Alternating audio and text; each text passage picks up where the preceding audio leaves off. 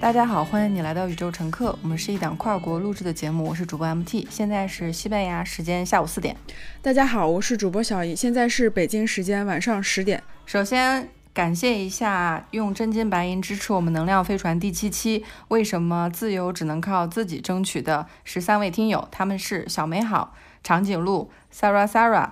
MQ、施阿芳雅、公布唐娟、这位小同学、八。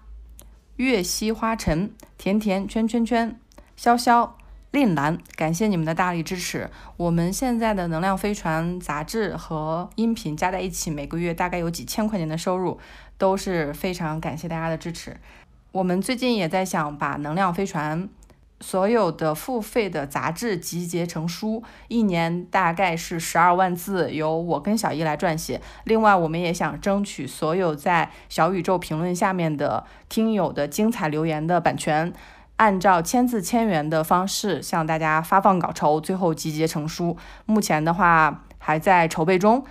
如果将来有选中的一些评论，因为我们之前有非常长又非常好的评论，我们也想把它集结成书，这样一年的话当做一个纪念，我们有一本拿在手上结结实实的能量飞船送给大家。最近我们也推出了宇宙乘客的新的一款周边，是古瓷杯。这款古瓷杯全程都是由小姨的设计工作室来制作，选定供应商。欢迎大家在爱发店和宇宙乘客的小商店里面选购，谢谢大家的支持，然后支持我们的能量飞船，支持我们的周边，然后支持我们这小小的一个事业。把播客做成周边再售卖的，好像只有我们，只有我们哈，所以我觉得，嗯，还挺挺有意思，这是一件很有意思的事情。就大家看到这个东西，感觉，呃，它就只是，它是就觉得，哎，一个帆布包或者是一个书签或者是一个马克杯，感觉它是一个，感觉是一个很简单的事情，或者是至少它看起来是一个很日常使用的东西。但是，呃，做过周边的人就知道这个。过程中去打样，然后去校对，然后不停的去跟供应商去沟通这些设计的细节，其实是一件很很痛苦的事情。前阵子我还收到了《悲观生活指南》的主播魏给我寄的洋葱卡，魏说第一次做产品就发现很难，而且感觉精力完全不够，有很多不满意的地方，但是又。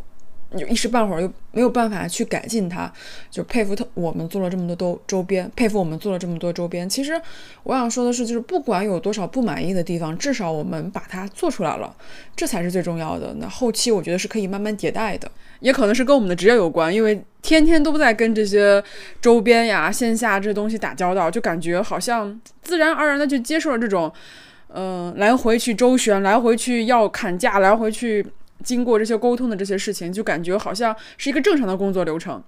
所以呃，说这么多就是谢谢大家的支持，然后非常感谢，都是真金白银，也希望大家能够呃用到我们购买的这些呃，也希望大家能够使用。购买的这些周边，而不是说，呃，买回去就放在那儿，单纯的只是为了支持我们。其实我们最大的目的还是希望大家能够用起来，然后去替代那些经常需要更换、经常需要去呃给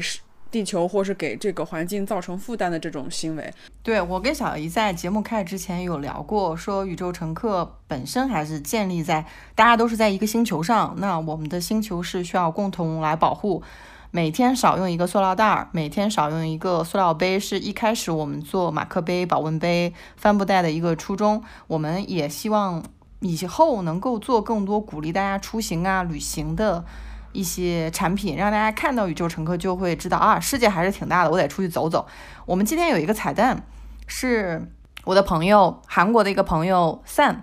他在。韩国创业做关于环保啊、关于旅行的一些项目，他自己是一个 CEO。我们两个在网上认识以后，视频聊天的过程中，我们聊了很多，好几个小时。我们几乎是每个周五去约定，嗯，开会聊天，结果聊了好几次。他在这个过程中给我说了很多有意思的点，也是。呃，我之前没有想过的，比如说在韩国作为女 CEO，韩国有一些育儿的一些课程，它是只能是给员工开放的，但是你自己作为一个 CEO，你是没有办法去勾选的。我跟他在聊天的最后录了一个三分钟的语音，他我们两个都是拿英文。 对话的，但是我们会把这三分钟的语音放在这里，大家听完以后可以看一下翻译。Hey, hello. I would like to introduce you, San. I contacted her from LinkedIn, and we had a conversation about a feminist entrepreneur in Korean. And uh, I would like to introduce her project to you guys. Hi, my name is San. I'm from Korea, based in Seoul. Uh, I'm traveler, and also I'm an entrepreneur, and also I'm a mom of one boy. I'm running a business uh, uh, connecting the local communities with the travelers. And while traveling, I'm also uh, working for the environment, saving the saving wild orangutans and the rainforest. Many people ask me, how do you travel with a son, with a baby? How do you balance with your work and your housework? Uh, I also question a lot to my by, by myself. How do I balance and what is the difference between men and women and what is the different job or duty of mom and dad? Uh, while traveling, I also confused at at, at the beginning because I never been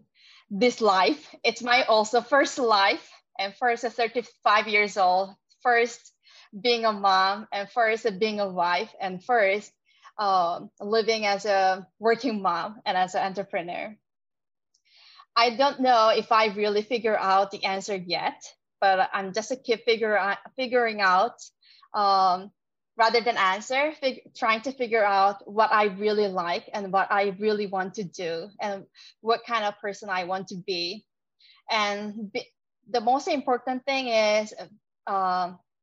rather than the boundaries between the gender or between the age or between the nationalities, beyond the borders, just being myself will be the um, your best answer. Just being yourself would be enough. Actually, I have many ideas, but yeah, um, I'm not sure whether I really delivered the message. What do you think? oh yeah, we were talking about uh, when you are working on a way like nobody have ever been. You have no idea how many people will follow you in the future. So I got a lot of inspiration from San's story. So after we have a conversation, we also talk a lot of things. We couldn't deliver this information in this one minute recording, but people can find more information about her project on the Facebook or Instagram information we will put in the show notes later. So that's all. Thank you. Thank you.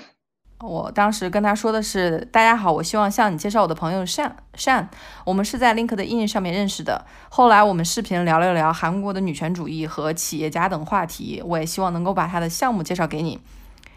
善说的是：“大家好，我的名字叫。”善，我来自韩国，住在首尔。我是一名旅行者，同时我也是一名企业家，并且我刚刚有了一个小宝宝。我目前正在做的工作是把旅行者和当地的社群联系起来，并为旅行者和当地的社区发展提供帮助。我也在环境领域工作，致力于保护热带雨林。有很多人问我，你带着孩子怎么旅行呢？你是怎么平衡你的工作和生活呢？我也经常问我自己这个问题：我到底是怎么平衡的？以及男人和女人的区别到底是什么？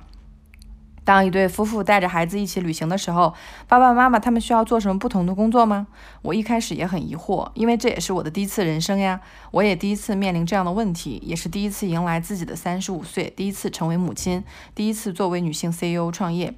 我不知道如何真正的回答这个问题，但是相比于回答这个问题，我更喜欢这个琢磨的过程。我希望能够想明白我到底想做什么，我到底想成为什么样的人。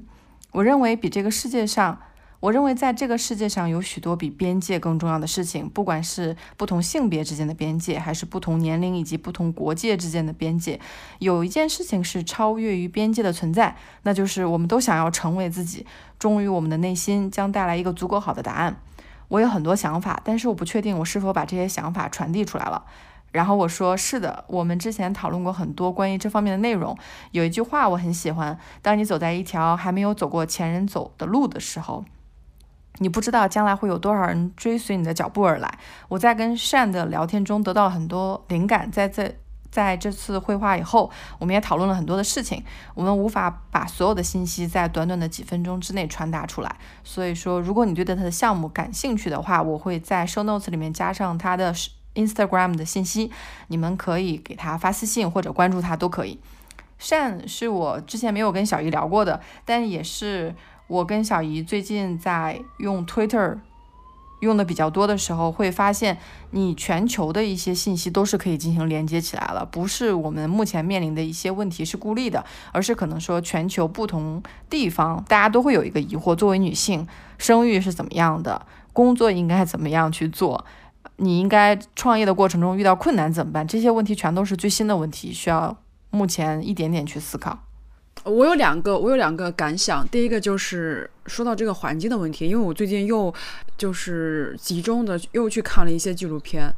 嗯，虽然那些纪录片可能在一两年前看过了，但是在看的时候感觉就好像之前好像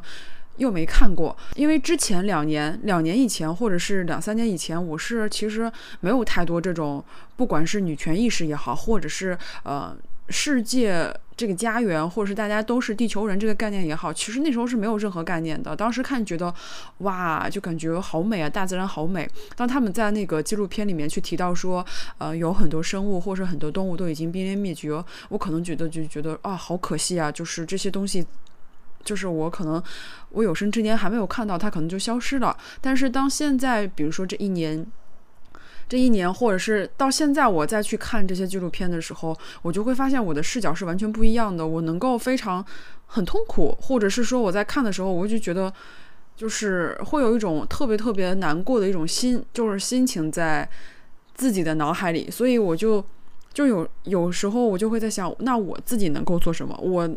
作为一个很小很小的个体，那在我的日常生活中，我可以做什么？嗯，我就觉得，那我就先从比如说。从买东西开始，呃，我之前去小餐厅或者是去楼下的那些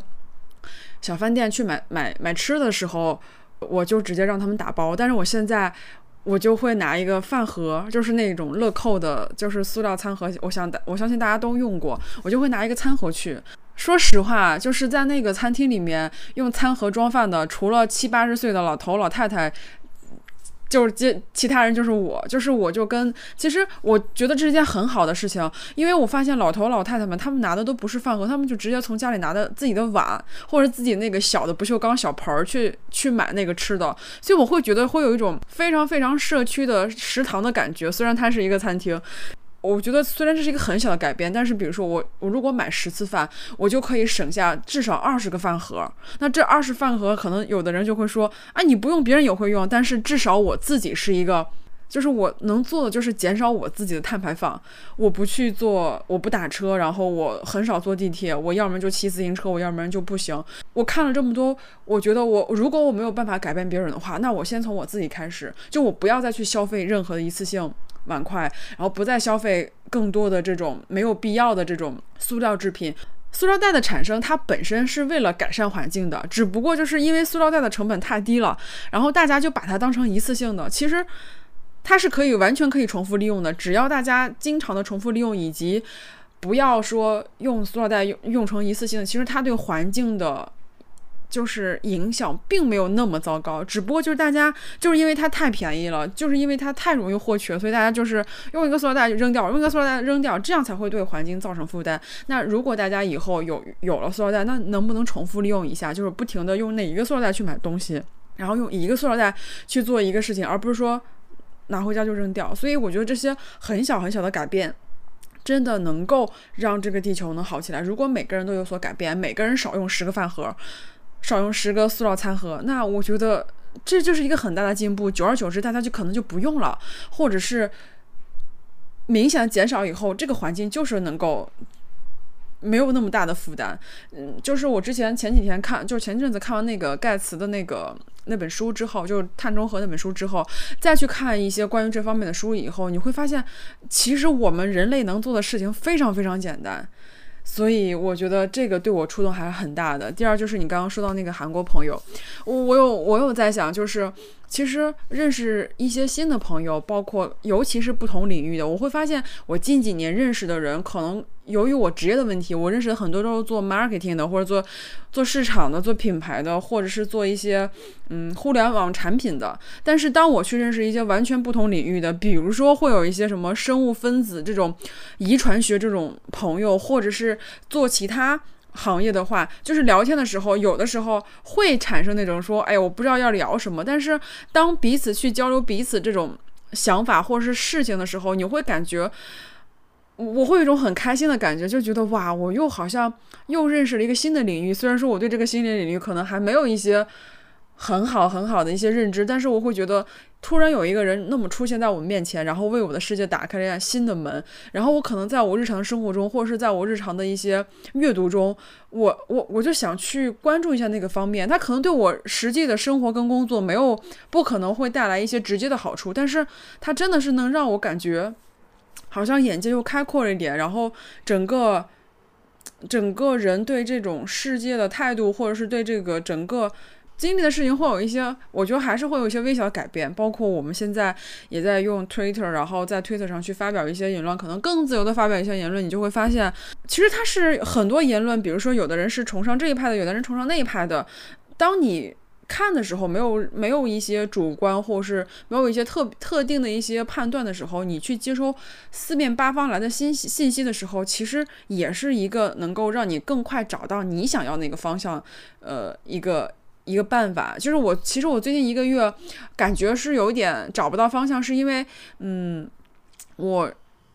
就是有一些新的信息进入到我的世界，然后也有一些其他的信息进入到世界，然后现在这些信息就跟我现有的这些信息融合在一起，然后他们还没有很好的融合在一起，形成一个新的属于我自己的一个一个观点，所以我现在就感觉，呃，遇到事情之后我就不敢下评论，就是我得。我得想想，因为我我我很多信息汇入到脑中以后，它还没有梳理出来，所以我现在其实还是一个挺挺混沌的一个状态。但是我还挺享受这种状态的，就是因为好像嗯，所有的东西都要重新再编织一下，然后编织出来以后就产生一个比较具体的一个结果。那可能这个结果就会在我日后的一段时间里去运行、去验证，然后可能在验证的过程中又会有一个新的结果进来，那可能再去再次去融合。呃，巴拉巴拉这种的，我就觉得哎，还蛮不错的，就是就感觉是你你是感觉你自己在一点点升级的，嗯，对，就是你终于可以对你以前喜欢的东西说，好像这个东西好像不太对，你可以勇敢的提出质疑了，而不是说一味的去相信某一个东西。对，上一次我们在能量飞船里面有推荐一期播客是地化之秀，我们后来录的一整期。都在能量飞船的第七期，为什么自由需要自己去争取？我们发现之前聊的一些内容，在听到新的播客内容以后，我们会发现以前的内容太保守了，或者说之前的想法太落后了。而且你去交了一些新的朋友，比如说 San 是我第一个认识做 CEO 的女性，她是在韩国创业，她很明显就跟我说，她去创业的时候，很多人就会误以为她是某 CEO 秘书。不认为他也是 CEO，他去给别人发名片，或者是参加一些会议的时候，经常需要去不断的重复说我是这个公司的 CEO。但是很多男性不会太重视他。我们去聊一些信息的时候，比如说他自己刚刚生了宝宝，我跟他说。我是个丁克，我以为可能是聊的时候会有点尴尬，但其实并没有，因为我们还提及了一本书叫《后悔当妈妈》这本书。他说他也在看这本书，我说你都当妈了，你为什么还要看这样的内容呢？他说对于母亲这种身份的理解，他也是很迷惑的，他也在不停的去看书，不停的在跟别人交流。那我是在三十多岁以后才决定丁克的，在我三十岁之前的人生，我一直认为是一定要生孩子的，那可能就是什么时候生而已。但是我最近在推特上开了账号，是宇宙乘客 MT，我就把丁克这个东西写到了我的个人简介里面。我发现我以前可能去年的个人简介里面都不包含这一项，我始终是对这个事情保持开放的，始终是我身边的朋友都生了孩子，我默认为这是我即将的人生方向。但是我自己很严肃的去思考这个问题以后，根据原生家庭的一些考量也好，我自己对童年的感受，还有包括目前在西班牙这边交到的朋友，他们也有很多四十多岁没有生小孩，他们的人生我会感觉到更多的共鸣。我说啊，人生还能这么过呢，所以我在。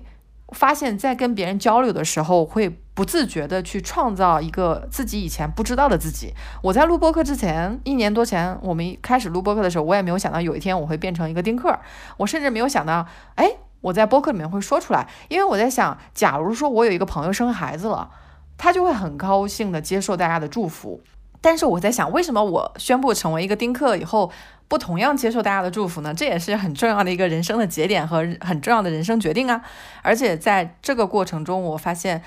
一旦把生孩子这个选项从我的人生规划中删除以后，我突然发现我从来没有计划过三十五岁以后的人生该怎么做。那三十五岁如果没有孩子这样的一个人生，我就可以去墨西哥住一年，去美国住一年，去啊新加坡住一年，而且我。现在有时候心情一不好的时候，我就会拿日语去搜京都的房子多少钱。我上次给小姨看，说一百万、两百万可以买什么什么样的房子，相当于我把它用图画的图图像的形式，把这个想法一点点变成我的目标。我现在想，我以前从来没有想过说去日本买房子这件事情，但是我现在跟小姨。还在聊去德国买房车的事儿，就是以前没有考虑过人生的可能性。小姨说：“这日德国的房车也太便宜了吧！”上次小姨给我发了一张图片，我们从来没有计划过这些事情，因为以前是按部就班的上学、工作、升职加薪或者是攒钱，然后你就发现你就卷入了一个快车道，就是要攒更多的钱买车、买房、有孩子。但是后来我发现，人生的发展真的是非常。不可预期的，你随着你认识的人得到的信息，甚至学会的语言，啊，你有更不一样的发展以后，你对你自己的人生规划真的会变化特别大。嗯，说到这个丁克，其实我特别想跟大家分享一下，就是我对这件事情的看法。就是因为我身边我有一个好朋友，他就是很多年前就跟我说他是不生孩子的。就是这个很多年前，比如说我其实我想分享是我三个阶段的想法。就在最开始阶段的时候，当时我可能是刚刚工作没有几年，他告诉我说，就我们在聊起来嘛，就是会聊，就是以前就是一个很傻白甜的一个状态，我们就会聊以以后你就是想怎样呀，包括呃孩子呀、婚姻什么之类的。其实他当时就很坚定，他说我不要孩子。我当时因为我当时还没有任何的，真的那早些年我。真的就是就是什么都不知道的，就是就感觉就是工作、生活、玩啊什么之类的。然后我就说啊，怎么？我说为什么呀？为什么不想要孩子？他就说，我觉得孩子很累赘。他说我也不觉得，我觉得孩子来了以后就很吃苦，就是把孩子生在这样一个环境里面，好像也不是很好，也不是一件多么开心的事情。当时我还说。咱们现在还小，我说你等过几年，你再等等，可能你过几年心就变了。然后这是我的第一个阶段，然后到了后来一个阶段，就是我女权意识刚刚有点觉醒，然后我就会发现啊，这也是一种选择呀。因为之前在工作的时候，我身边是有一个同事，她是丁克的，然后特别特别搞笑一件事情就是，她丁克，她婆婆同意，然后她婆婆那家人完全没有意见，但是她自己亲妈不同意，所以现在就是全家人在劝她的亲妈，然后去让她亲妈接受这个现实。然后当时当我身边真的。真正有了这种丁克的时候，我会发现哦，原来这也是一种很就是一种生活。然后当我再去跟我那个好朋友聊起来的时候，我就会跟他说，就也也也会聊到这个事情嘛。他就说我依旧是不想要孩子，也不想结婚。我说好呀，我说你不想要孩子可以啊。我说等我以后生了以后，你可以帮我带孩子，反正你也没有孩子。这是我的第二个阶段。然后第三个阶段就是最近，就是因为我们又聊起来，因为他妈妈就是。就癌症复发晚期，就是这种状态，我们会聊一些，就比如说，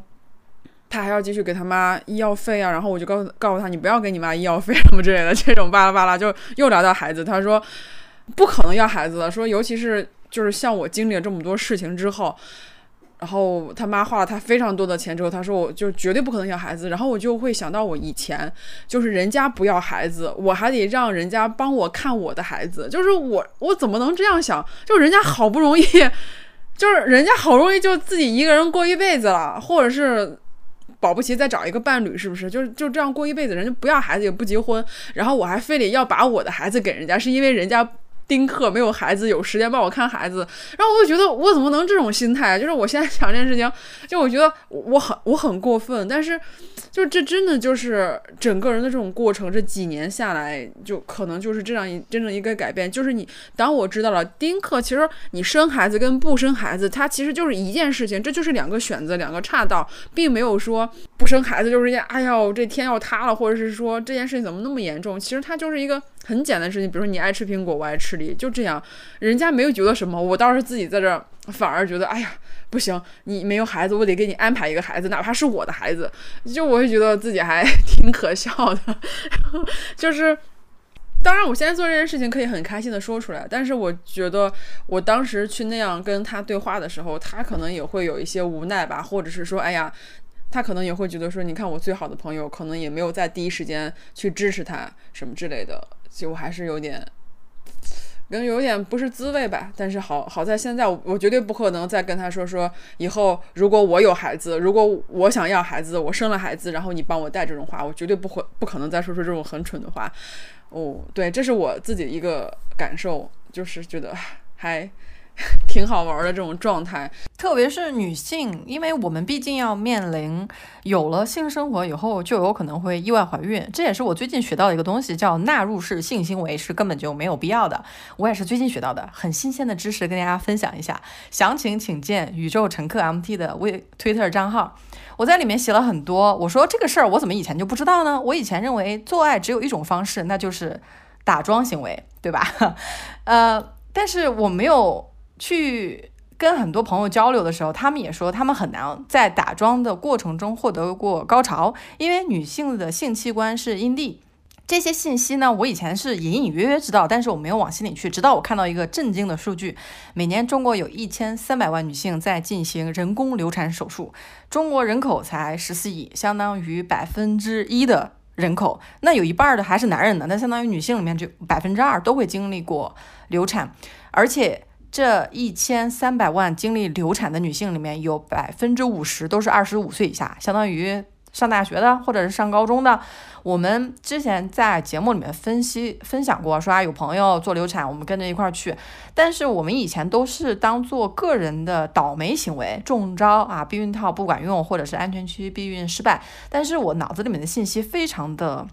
老旧。首先，安全区避孕不是避孕，吃避孕药呢？也有百分之一到百分之二的失败概率，避孕套的失败概率大概是百分之十五。安全区避孕啊，还有一些啊体外射精，那也不叫避孕。很多信息我们发现，在生活中是没有人讨论的啊，甚至在某些平台平台，阴道这个词是作为违禁词的。我们也不知道为什么跟我们女性相关的很多信息都被屏蔽了。后来发现，因为很多女性都对自己的身体不自知，她会认为说。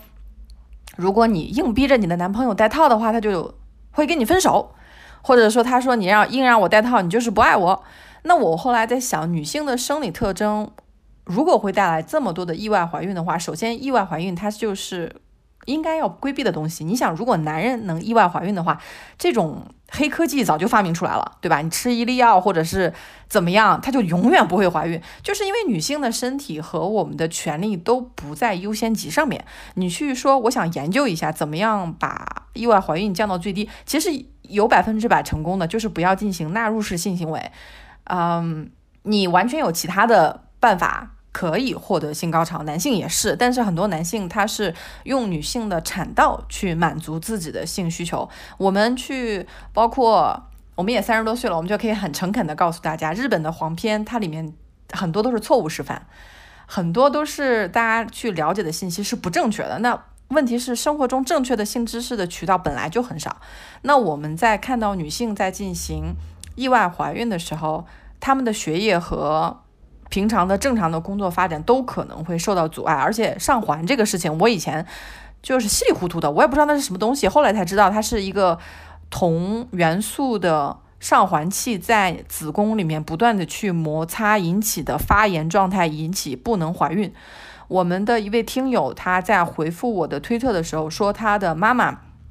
因为上环进行了感染，在怀他妹妹的时候大出血的时候去世了。他当时也不知道为什么，但是他的爸爸也没有去学习这方面的信息。他说了一句话，他说我们都是帮凶。我当时回他，我说你不是帮凶，你没有信息，你是一个受害者。但是我们现在既然有这样的一个平台，有这样的一个宣传，还是说什么东西对女性比较重要呢？我在想，我们快有四万多关注了吧？假如说按照刚才算的，中国每一百个人里面就有一个人做过流产手术，我们的听众里面就有四百个人做过流产手术。我不希望看到有一个女孩说啊，她不小心，她倒霉，她笨。我没有做过流产手术，我是好女孩，不不需要这样。就这些女孩是谁不重要，但是这些女孩都是我们身边的朋友。她们如果因为这样的流产的故事，她们不说出来的话。每年一千三百万，这是一个很大的人群，我没有办法说啊，这个数数据就这么过去了。你想想，为什么避孕的成本只有女性来承担？为什么女性的生理的构造就会让我们面临着这么大的风险？你有各种妇科炎症啊、宫颈炎啊、盆腔炎，所以说自己去充实一下这方面的知识，多多使用不同的语言。包括我去用中文去搜卵子是精子的多少倍的时候，各种错误的答案到处都是，一百万倍、三倍、一百八十倍，到处都有。我后来是用英文搜到的，正确答案是一万倍。那很多关于卵子的信息，两百年前是没有的，是在一八几几年的时候才有人发现说女人的身体里有有卵子这件事情。啊，精子不是说什么都有，你看这个名字，对吧？精子感觉什么都有，卵子就感觉你就是个被动者，就是土地一样的守护者。但你想，卵子的体积是一万倍，是精子的一万倍，这样的信息，如果在我十五岁的时候，我去学性教育的时候学到这个东西，我肯定放学都是昂首挺胸走回家的。我觉得我作为一个女性真的是太厉害了，我还有月经，我这么了不起，我还可以活得更久。我的从小的自信就不会。被大量的偷走，不会说我有月经羞耻，对吧？拿个卫生巾敲门藏着，而且还有很多朋友不愿意用棉棒，在国内买买棉棒换棉棒都不是很方便的一件事情。这些事情可能真的只有女性去想才有办法，男性指望不上了，因为他们的生理构造跟咱们真的是跟咱们一比，真的是有点低配。嗯，说到这个，其实我就经历过，就是我之前在节目提到过，我的好朋友就经历过。人工流产，它是因为我们那时候很小，就是大学的时候嘛。之前在节目也提到过，大学的时候很就是也也不敢去医院，然后就买药，然后就用药物流。那药物流一般都是流不干净的。然后我后来就实在没有办法，我然后我就陪他去医院嘛，然后就做那个人工流产，就是把那个子宫要刮干净。如果刮不干净的话，可能就会嗯。以后可能会有一些病症，或者是让你不好吧，让身体不好吧。你想想，就是“刮宫”这个词，在很小的时候听到，我都觉得疼疼死了。真的就是在那个时候，能够感受到两个女孩的无力，因为太小了，然后很少去医院，去医院就是要去做刮宫，去要去做人工流产。这个事情其实。对我感触是很很大的，就是有那时候也没钱，然后还要偷偷去攒够那些钱，然后在整个过程中，男生是完全不出现的，他是没有任何的，没有任何存在，就是他没有出现在去医院的路上，也没有出现在出医院的这这等待的任何地方，他在整个过程中是消失的。我觉得应该很多女生都感受过，就是说跟男性进行完性生活以后，是自己偷偷去药店买紧急避孕药的。就是这个事情，我当然我自己也这么干过，当时觉得还特别开心呢，就是傻傻不拉几的，就是就是那种完全的，就是那种就是媚男木男的那种状态。我现在就觉得太蠢了，就是这些事情，你你只有在是不是？你只有在经历过，或者是你朋友经历过，就是那种真正的事情之后，或者是你在接受了一些呃女权意识，或是一些真正男女之间这种。权利平等这些概念之后，你才能够真正的意识到。就是我之前说说实话，我去年看杨笠的脱口秀的时候，我都觉得他讲的挺好，挺好，他讲的很好，然后也挺挺好笑的。但是我听不懂，我 get 不到里面的点。但是今年我再去听。杨笠去年以及今年的脱口秀的时候，尤其是去年那些脱口秀，因为他今年我觉得他今年收太多了。他去年脱口秀，我今年在我就现在在听的话，我就能够听出来，他每一句话都有一个都有一个点。那我在去年是听不出来的。这些东西必须要你通过时间，必须要你通过你自己的学习，你自己的自学才能够知道这件事情，就是能够知道你身边发生的事情，它并不是说。应该的，或者是说大部分觉得是正确的，它就是应该发生的。当你知道这些事情的时候，你才能够更好的去保护自己，少花钱，然后少去做一些跟你让你身体感受到不舒服的一些事情。所以我觉得这个是很重要的。但是我们没有办法让所有人，或者是让大部分女生。能够保护自己，所以说，如果你觉得你你相信我们的言论，然后你觉得我们说的是正确的，请你主动分享给你的朋友们。你可以不把这不把这条播客分享出来，你哪怕口对口，或者是直接跟他聊天的时候去跟他说一些这些事情，我都觉得你都是在帮助他。因为如果我大学的时候，如果有人说这些事情，如果我知道这些知识，我就绝对不会让我的朋友用药物流产。我绝对会让那个男生去出钱，把这至少这些事情要他出钱，然后让他陪着去医院做了。这些事情你回过头来，我怎么说都行。但是还有那么多很年轻的女孩，还有很多很多九五后、零零后在听我们的节目，我们必须要把这些事情说出来。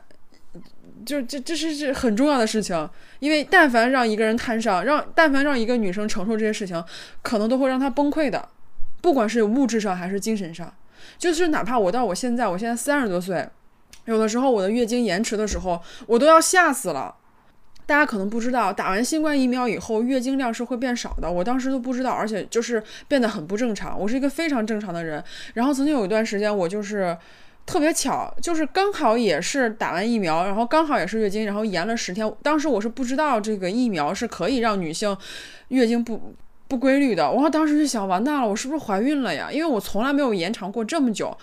我当时上厕所的时候，我真的是很崩溃。我一方面觉得说啊，不可能的，我保护措施做得很好，但是我我还是怕呀，避孕套的概率就是那么，就是还是会有，就是失败的概率嘛。然后整个那一个星期，我都特别特别的崩溃。我当时还跟我的朋友说，我说我靠，我要是怀孕了，我要还是不要啊？我如果怀孕了，我去医院做流产的话，那这钱是谁出啊？就是我都在想这些问题，就更何况如果是一些更年轻，十八九岁、二十出头的女孩子，在经历这些事情的时候，她可能更崩溃了，她可能更没有更没有想法。所以我觉得这些事情，不管是有了女权意识，还是没有女权意识，在你当你经历这个事情的时候，都会。有一点心理崩塌的，就是你不知所措，不知道是要要孩这个孩子还是不要。那我也会经常就是跟我妹妹聊天，我妹妹九六年的，今年就大概二十五岁，她就告诉我说说姐姐，我有一个同学才二十五岁，然后因为意外怀孕就就就要结婚了。她说她的人生还没有开始呢，她就结婚回家生孩子带孩子去了。她能够意识到说，她的人生才刚刚开始，刚刚毕业。但是现在就是因为意外怀孕了，然后就要结婚回家带孩子去了，所以他的人生就这样了。所以就是大家在讲这些事情的时候，不要告诉我说这也是一种生活。我觉得这个是完全不可以的。你的你的怀孕，你的孩子一定是要建立在你想要这个孩子，这个孩子不是意外生出来的，这个孩子是你想了很久之后，你决定要这个孩子，这个孩子来到这个世界上，他可能才会。会更公平一点，我是这么觉得，这是我的想法。我是觉得，如果是一个孩子意外孕育的话，我反而是觉得，我不知道怎么说哈，但是我是觉得好像有点不太负责任，不不管是对自己还是对孩子，对我会觉得他他的到来会让我整个的人生，或是让我我的很多计划都打破了，然后会给我造成一定的影响。我最近在看一本书嘛，是最好的决定，里面是十几位有男有女的人来聊。我他们为什么是丁克？有一个女性说，丁克这件事情让她觉得能不生孩子就像逃过了一劫一样，她就可以有很多的时间。那我们刚才在聊有意外怀孕的时候，首先我之前跟小姨发表了一个观点，我说意外怀孕就是强奸。啊，这个观点可能会比较激进，但是大家仔细想一想，一个女性在没有受孕的目的目标的时候，她被意外怀孕了，那这跟违背她的意愿进行性行为、进进行纳入式的性行为是非常有关系的。我们在特别是女性在聊这些怀孕的时候，很多都是事后诸葛亮啊，怀上了以后怎么办？钱谁来出？怎么去？但我认为这些恰恰是。不重要的，最重要的是你应该怎么样百分百保证自己不会怀上。那避孕套的，呃，如果是一开始就戴上，还戴的特别好，呃，尺寸还正好，还是有百分之二的失败率的。这百分之二，我我不觉得它是一个数字啊，不觉得是一个男性啊，这就是最好的了。我认为百分之二摊到任何一个女孩头上都是百分之百的绝望。所以你做一百次爱用避孕套避孕的话，你。你几乎就有两次是肯定要怀上的，因为它就是一个误差。但是，如果你可以避开纳入式性行为的话，那就可以。那如果有男生说啊，你如果不让我进去，我就跟你分手，那你赶紧分吧。这样的男生有什么用呢？他只是把你当做一个生育机器和泄欲工具而已啊。还有一些，在这个过程中，他说他又不想结扎，结扎那结扎男性结扎，其实我我认为还是说啊，他结扎以后可以更好的进行纳入式性行为。我以前的想法是啊，哎呦，当然有避孕，但是如果说意外怀上，那可能就该生啊，或者是三十多岁怎么样？但是我从来没有想过，我主动去做这个决定，是我有生育能力，但是我不用，这是我自己的能力。那我们以前也说过，有人在杨丽萍的微博下面留言说，一个女人一辈子没有孩子就是人生最大的失败。如果按照我的标准来说，这条评论是违法的，这条评论要么就需要罚款。要么就需要公开给杨丽萍道歉，但是我们的社会是一个鼓励生育、鼓励家庭的环境。你会发现，有人像这样去用言论去攻击一个自己认为事业更重要的女性的时候，很多人会说你是个失败的女人。那么，这种言论上的骚扰，在中国目前的法律的定义里面是 OK 不违法，但是我们都听过。罗翔老师的那句话：“如果你把法律当做一个人的生活的最低标准的话，那他很有可能是一个遵纪守法的人渣。”所以大家有的人说啊，我如果每个人都听宇宙乘客的话，就不会有那么多樊胜美了。我上次在海马星球讲家暴那期留言，我说反家暴这个事儿很有意义，因为不是说打的鼻青脸肿才叫家暴。有一个男性告诉你说。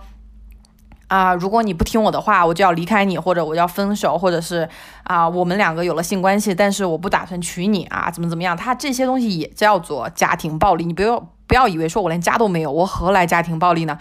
我们小的时候遭遇的那些饭桌上，家人说你还吃，再吃都胖死了，这也叫家庭暴力。就是我们对脑子里面对这些信息是没有概念的，以至于很多事情是发生以后挨打以后，说怎么样才能不挨不挨打？怎么样才能打电话把自己救出这个？火坑，但是我在想，这个逻辑是不是错了？是不是我们应该在进火坑之前，先把这个火坑指出来，让大家就避开，不要说啊意外怀孕以后怎么办？而是说，你如果对自己的身体、对自己的健康有足够的重视的程度的话，不管是男性还是女性，你都要主动的去学习这方面的知识，把这方面的风险降到最低。我不太希望说啊，中国有一千三百万。女孩每年流产这个事情，对于很多男生来说，他会给我们留言，他说：“我觉得你们播客没有讲干货。”我说：“你要多干呢？”很多女性的事事情被认为是不重要的，很多女性的数据被认为她是个泼妇，她活该。那我们的很多的标准都是以男性的标准，说不违反男权社会的法律就可以了，但这个标准太低了，是完全没有办法接受的。我只能说，我们的声音也只能传到这儿了。有人听到的话更好。但是如果有人有时间的话，可以看一下玲玲出的一本新书，叫《基层女性》。玲玲是她的微博的名字叫玲玲 Peter 和四只猫。我关注她很久了，她的很多视频我都会去看。她用四五分钟的时间就能把婚姻呀、恋爱呀这些事情讲得非常清楚。我去看她的微博的时候，会认为。每个女性都要学习会一件事情，就是及时止损。就算你跟一个人说啊，我不想要孩子，他说 OK，但是你如果交的朋友多的话，你会知道他的他私底下跟他的朋友说啊，我女朋友还是可以调教的，我再教他几年，他几年以后就会给我生儿子了。就是这样的话，你是需要有朋友告诉你的，还是要把自己的信息的接触面打开，去书店去看一下，能不能找到。玲玲的这本《基层女性》，你去看她的书，我会我会非常的鼓励大家去在问题发生之前去学习，而不是说我被抛弃啦，我被有什么炎症啦，或者是啊在被家暴了去寻求帮助。当然这也是很重要的一部分，但我们毕竟还是互联网时代，你的人生经验不仅仅是你现在二十岁、三十岁、四十岁，我们的人生经验很跟很多其他人的人生经验是连接在一起的。你不用去经历一件事情以后再知道怎么去做，你还是可以提前去学习，提前去预知。自己给自己做决定的，而且我会发现，就是大家在日常生活中可能对这些事情很难启齿，也不好意思去跟你的朋友说，嗯，你身体不舒服呀，或者是说，哎，我觉得我跟两性关系在一起，就是除了说抱怨这个男的会不会爱我呀，这个男的是不是就是背着我在外面又去搞别的，就是大家都在考虑这些特别特别。看起来就真的是无所谓的，但是真正关系到自己身体健康，或者是真正感情健康，这份感情是不是能够给你带来一个正向的反馈？那这个感情的。这个感情的投入能不能给你个人的个人成长，以及你工作也好，生活也好，能不能带来加持？那如果说他在不停的去消耗你，去损耗你，而你却指望说我再忍忍，可能过过一阵子就可以，他就变好了，我就用我的真心去感化他，我用我的爱去改变他。我觉得这种想法是很蠢的，就是你永远不可能去改变别人，因为你会发现，当别人想改变你的时候都那么难，你怎么可能去改变别人呢？就是这种两性关系，你不能说啊，过几年就好了。这种两性关系在一起的时候，就是要一个及时的反馈。如果说你觉得说，哎呀，他现在对我不是很好，或者是他很忙呀，他在怎样怎样创业啊，巴拉巴拉这种，给他找一大堆理由，然后来欺骗自己说他现在这么对你是合理化的，那我觉得这是一个完全自欺欺人的那种状态。没有一份感情是可以说。我等你十年投资，就像投资指指数基金一样，我投资个十年二十年，我可能回报率会更多一点。感情就是要及时的回报，你如果得不到及时回报，为什么还要把自己所有的时间跟精力投放在一个未来也不一定会给你，也不知道能不能给你的这种那样一种关系中呢？所以我觉得这些都是一些你日常中需要去学习的一些方法。如果说，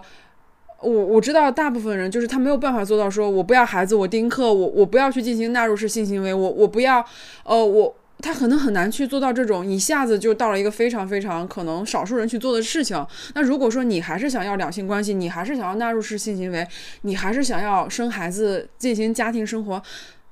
当然可以，但是你在去做这些事情的时候，你可以主动的去寻找一些信息，然后去更好的去保护自己，然后更好的让这段关系去服务你自己，而不是说在这段关系你在一味的付出，然后去等到某一天对方可以给你来一个大大的回报，怎么可能呢？所以这些事情就是你可以在前面就是提前的去规划，提前的去了解这些知识。其实我最近在又是遛狗的时候，我觉得散步其实它还是能够。给人带来一些新的想法，我就突然想，哎，我之前好像看到有一个有一个大夫，他出了一本书，然后这本书全都是关于女性妇科知识的，然后他最近又出了一本书，就是关于女性生育的这种这种常识，就整整一本书全都是关于女性的一些。健康呀，包括妇科这样的事情，那我觉得那就应该可以买来看呀。其实你觉得你自己懂很多，但是有非常非常多很基本的知识我们是不知道的，因为也没有人给我们普及。我就觉得那完全就可以去把这本书买来看呀。就是这些看似于很小很正，就是感觉是一些小常识或者生活小知识，但是它真的是能够在关键时刻是会救你的命的。所以我觉得这也是很重要，就是在你去在提升自己外表或自己样貌的时候。你自己的生命才是最重要、最重要的。我今天经历一件事特别逗的事情，就我在扔垃圾，然后扔垃圾的时候，正好是碰到我们家邻居了。就是说，那老老太太八十多岁，就特别精神特别好。然后我就说：“我说你看起来真好。”我说：“她说她好像是八十多了，我八十一岁了。”我说：“现在上海。”上海平均女性年龄多少？他说八十一岁。我说哇，这么高？他说对呀。说我说男性，他说男性七十六岁。我说哦，男性的确是会比女性的平均寿命要低一点。然后我旁边那老头不高兴了，他说谁说的呀？咱们那楼上有一个老头一百零三岁呢。我说我不是说个体活的少，而是说整体的这个平均数据。然后旁边老太太也在说说，我说的是平均，不是说个体。然后那老头就。不让了，就给我指出说咱们小区好几个一百多岁的老头的，他就会一下子就在反抗这个数据，他不相信，他觉得你说这都是假的。说我是认识的老头都一百多岁，都九十多岁，你怎么可能说男性活到七十六就死掉了呢？你就会发现这这些事情在你日常这种生活中，你如果没有这些常识，你就会觉得啊，感觉是你可能觉得啊，他说这个挺正常的，但是。当你有了这些意识的时候，你会发现，你无时无刻被不同年龄层的人随时随地的 diss，就是算一个，就算一个官方数据，他都不信的，他只信他看到的东西。所以这个事情就是还还蛮逗的。所以我觉得这些。很重要的常识，为什么上海的上海的女性平均八十一岁啊？就是因为上海是全国最高的，嗯，不管是可能是从生活环境啊、环境啊，就包括城市建设呀，以及这个文明程度呀，嗯，它就是的确是能够让人类寿命高于其他城市，这个你无无。不可否认，你在一个更好、更开放、更文明的一个社会里面，相对文明的社会，你就是可以活得更久，因为你的社会保障会更好呀。而且我我会发现，上海有一个有一个制度，就是如果你呃过年纪满多少岁之后，你得了重病，你没有办法去自理你的生活的时候，上海政府是有补贴的。这个补贴是极其便宜，就是请那个看护，然后一天一个小时，你只需要好像一个月只需要付几十块钱，还是。多少钱？就是很少很少的钱，然后国家给你承担剩下所有的钱。就是对，好像一个月啊，一天两块钱。我想起来，一天两块钱，你只需要每天付两块钱，然后国家承担剩下的两百多块钱，还是一百多块钱，然后就会有一个阿姨每天定点上门服务一天一个小时，因为可以这一个小时可以给老人洗洗澡呀，因为他行动不了。然后如果是家里没有老伴的话，或者是孩子不在身边的话，那你这一个小时的护工就是可以完全把澡给洗了，然后让他保持一个比较健康、比较比较好一个状态，然后你每天都有。看护去家里的话，你还可以随时去关注一下老人这种呃生命的有没有不安全，有没有不舒服。那这就是这就是一个更好一个城市带给人，他就可以活得更久啊。如果这个城市没有这个服务，如果都要自己自费去看请看护的话，那对于一些普通家庭来说，一个看护就哪怕一天一个小时他都承担不起的。但是上海就是你只需要一天花两块钱。等于白送给你一个一天一个小时的看护，那这就是一个社会福利，这就是会让当地的人能够活得更久一点。所以这些知识你是要知道的，这这可以帮助你活得更久一点。你活得更久一点，你才会有希望。大家都知道，不管是巴菲特也好，还是芒格也好，他们现在之所以能赚这么多钱，是因为他们活得都足够久。你任何的东西，不管是投资还是学习还是等等，成功的很重要一个因素就是活得久。所以，大家一定要就是不要把自己的生命，包括自己健康，当成一个很小的事情，这会影响你整个人生的发展。女人的教受教育程度跟健康程度跟平均寿命是有正相关关系的。你的信息没有理解的到位，特别是有一些年轻女孩，可能在二十五岁之前已经做到三到四次。人工流产了，你觉得它的寿命能长到哪去呢？你刚才说的那个播客应该是六层楼老师的一个普通电台，他的电台我几乎全听了，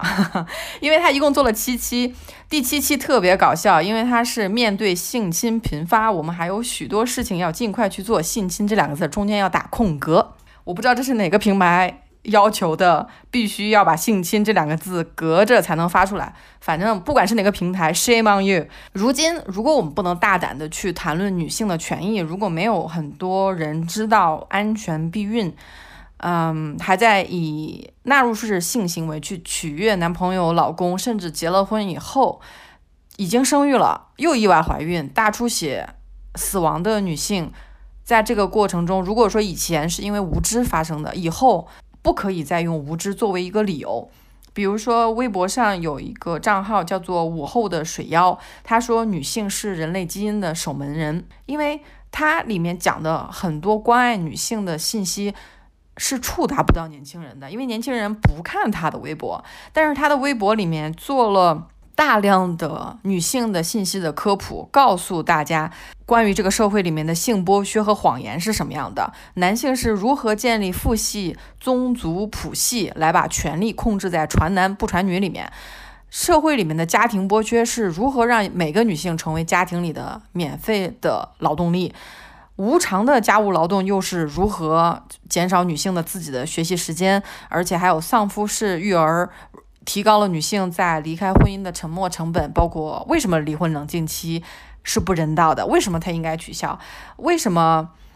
呃，我们的社会空间里面很多职场的成功的一些词汇就叫他先生，对吧？啊，某加拿大炮王在新闻出现的时候也是吴什么什么先生。那凭什么杨绛作为一个作家、女作家成功了以后，就用一个最普通的形容先生的词叫他杨绛先生呢？这些全部都是打压女性的社会空间。你如果头脑里没有这些知识、没有这些词汇的时候，你就会莫名其妙的就觉得我在生活中遭受了一些可能是性骚扰的事情，但是我不确定。如果你觉得那是性骚扰，那那那就是性骚扰。你不要怀疑自己。很多女性她也不敢跟任何人说啊，我遭遇了领导的性骚扰。但是我们社会中的权利啊，包括呃，之前有一本书嘛，老师性侵自己的学生，那学生写了一本书还自杀了。你后来去看老师的一些狡辩的时候，他就说我们是在交往，而且我的太太原谅我了。你没有发现这句这几句话里面每句话都是都是。我们这个强奸文化社会里的病灶吗？就是你会发现太太是一个什么样的存在呢？就是她在规范自己的丈夫的婚外的出轨行为上面是完全没有话语权的，她只能原谅。包括性侵伊藤诗织的那位男性的主编，他也说我的太太原谅我了。你的太太原谅你又怎样？这是一个违法行为啊！就为为什么现在这些事情还在以家务事的事事情来呈现？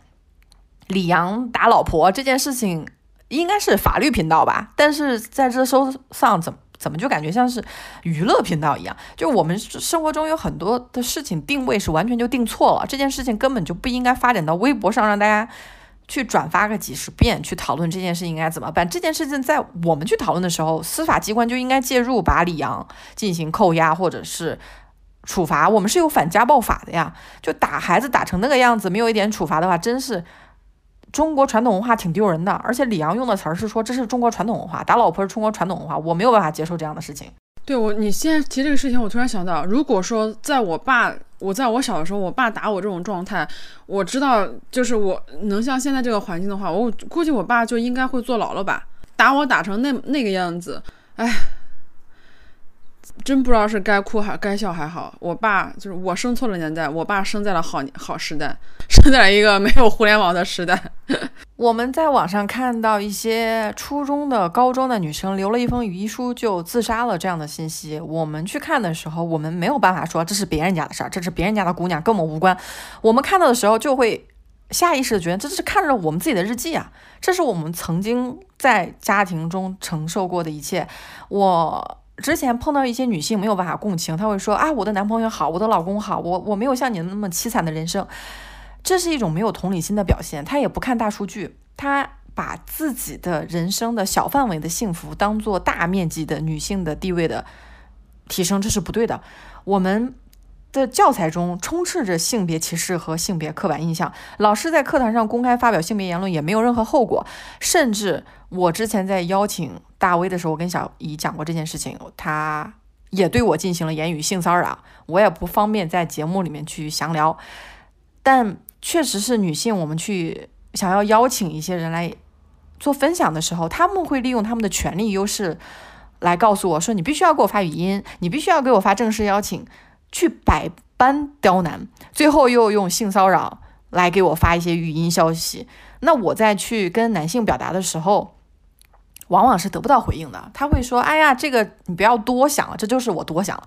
所以说，我会发现女生还是有能说话的，就可以自己来办播客；能写的就要去写。如果说有心里有疑问的，可以在微博上去关注玲玲 Peter 和四只猫和午后的水妖这些优秀的账号，因为你就算看一看，午后的水妖应该是被炸号了，没有了。哦，他禁言一百八十天，现在又恢复了。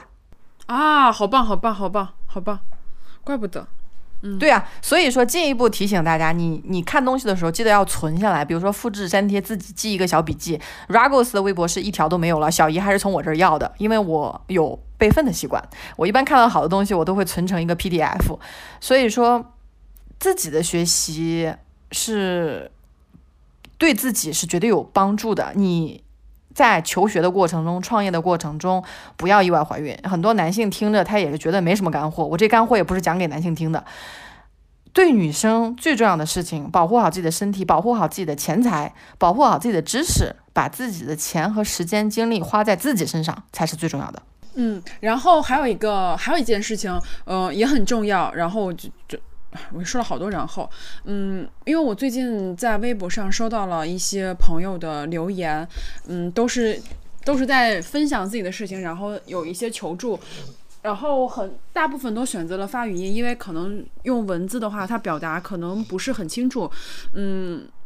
我，但是我每条都回了，然后也会进行了一个比较长的一个交流。我还是鼓励大家，如果大家遇到在生活中或是在工作中，哪怕是在两性关系中遇到任何问题，想要跟我们交流，或是找不到办法的时候，嗯，还是建议大家写邮件给我们。第一，写邮件的话，你可以把整个事情梳理一遍。你在梳理的时候。你会以一个第三者或是一个一个旁观者来看待这件事情，你可能在梳理完之后，你自己就会有一个答案。第二就是这样的话，我们阅读起来，包括我们再去给大家出方法，或者是呃去安慰大家的时候，也也有一个更好的一个一个方法。因为有的时候我早晨一起来看到那个微博里面可能咔咔咔二十多条语音，我我其实我我我挺害怕的。呃，这个这个就像微信一样，就是一下子全都是。是吧？二三十条语音，一下子就是还有点有有有点懵的，就是推就是还是建议大家写邮件给我们，这样的话我们也可以更好的去帮助到大家。然后你可能在整个梳理的过程中，你也会得到一种新的认识，或是怎一种嗯更客观的一个态度去看待这件事情。我觉得这都是一个对双方都更好的一个形式。然后我们的邮件邮箱就是宇宙乘客的拼音，然后 at gmail 点 com。嗯，MT 你还有什么补充的吗？我最后要呃摘抄一段午后的水妖老师分享的一句话，他说：“对于女性来说，没有意外怀孕，致孕的是生育行为，不是性行为。你没有错，有人刻意制造了你的无知，有人刻意用生育行为满足男性性欲的爱情模型，有人刻意塑造了你忽略自己的真实感受。你是整个链条的末端。我真的是发现一句话。”他能够把很多事情说清楚的这种功力是非常少见的，也非常推荐大家去关注、去学习。在诉说自己的问题，把问题交给别人，说，请你告诉我我该怎么办的时候，自己先去学习，自己先去接触这个世界的大量的已经形成好的知识，不要放弃思考，不要放弃用自己的头脑去做出判断。如果你说我特别崇拜一个人，上一次我们有人说“宇宙成功万岁”，我还跟他说，请拒绝偶像崇拜，不要在任何的词汇后面加“万岁”。呃，清朝灭亡已经很久了，还是要作为一个主体去对自己负责。那我们今天的节目就先录到这里啊！我我再补充一句，我突然又想到一个问题，就是大家在给我们留言的时候，或者是在跟我们互动的时候，不要以一种很低的姿态来跟我们对话。我们大家都是人，呃，没有谁比谁厉害，或者是没有我们不是说我们是主播，你们就可以就是一种弱势的状态去给我们留言，请大家以一种跟我们同等身份、同等就是这种态度对待我们，不要去高优就高那个字叫什么高化我们，还是不要把我们抬高我们，就是大家都是平等的人，没有谁高谁低，请正确的看待自己，也正确的看待我们，呃，希望大家能够更加尊重自己。嗯，不要不要矮化自己，然后，嗯，抬高任何的博主或者是明星、其他的人巴拉巴拉这种的。好，那就今天先这先这么着。嗯，还是像长颈鹿上一期说的，不要慕强，要相信自己的力量。是的，嗯。相信每个人都的故事都值得诉说，每个人的人生都值得过得更好，而不是说哇，他那个人生好好厉害呀，我做不到这样。大家都是人，都一样，他有两条腿，你也有两条腿，都一样的，都吃五谷杂粮，哪有什么高高低之分？好吧，那就这么着，拜拜拜拜拜拜。嗯，好，感谢你收听本次宇宙乘客，我们下期节目再见，拜拜。